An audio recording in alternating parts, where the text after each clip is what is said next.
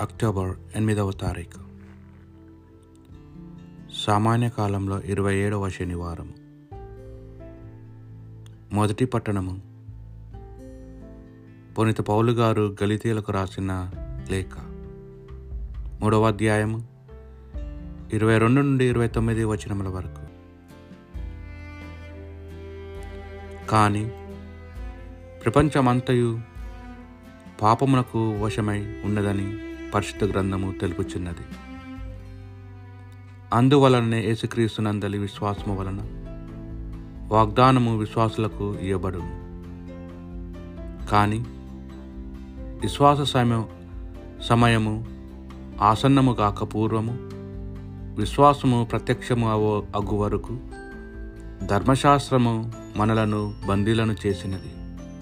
కాబట్టి మనము విశ్వాసం మూలమున నీతిమంతులుగా తీర్చబడినట్లు క్రీస్తు వద్దకు మనలను నడిపించుటకు ధర్మశాస్త్రము మనకు బాలశిక్షకు డాయను విశ్వాస సమయము వచ్చినందువలన ఇక ధర్మశాస్త్రముకు మనపై ఆధిపత్యము లేదు. ఏలైనా క్రీస్తు చేస్తున్నందు విశ్వాసము వలన మీరు అందరూ దేవుని పుత్రులు. ఏలైనా క్రీస్తులోనికి జ్ఞానస్నానం పొందిన మీరు అందరును క్రీస్తును ధరించి ఉన్నారు. కావున యూదుడని అన్యుడని లేదు.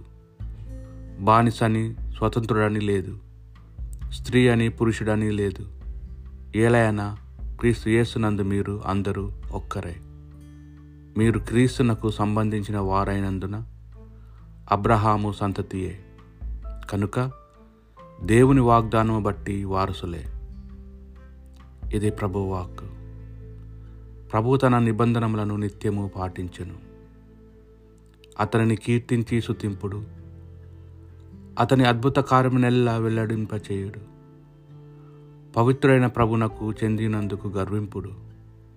అతనిని సేవించు వారెల్లలు సంతసింపుడు. ప్రభు తన నిబంధనములు నిత్యము పాటించును. బలాఢ్యుడైన ప్రభువును ఆశ్రయించి సహాయము బడయుడు. నిరంతరం అతన్ని పూజింపుడు. అతడు సల్పిన అద్భుత కార్యములను అతడు చేసిన నిర్ణయములను జ్ఞప్తి అందు తెచ్చుకున్నాడు ప్రభు తన నిబంధనములు నిత్యము పాటించను. ప్రభుదాసుడైన అబ్రహాము సంతతి వారును.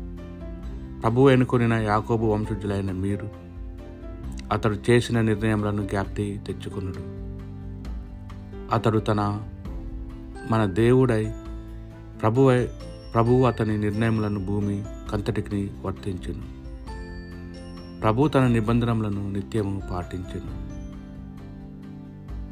పురిత లుకాసు గారు రాసిన సువార్త సువిశేషంలోని భాగం.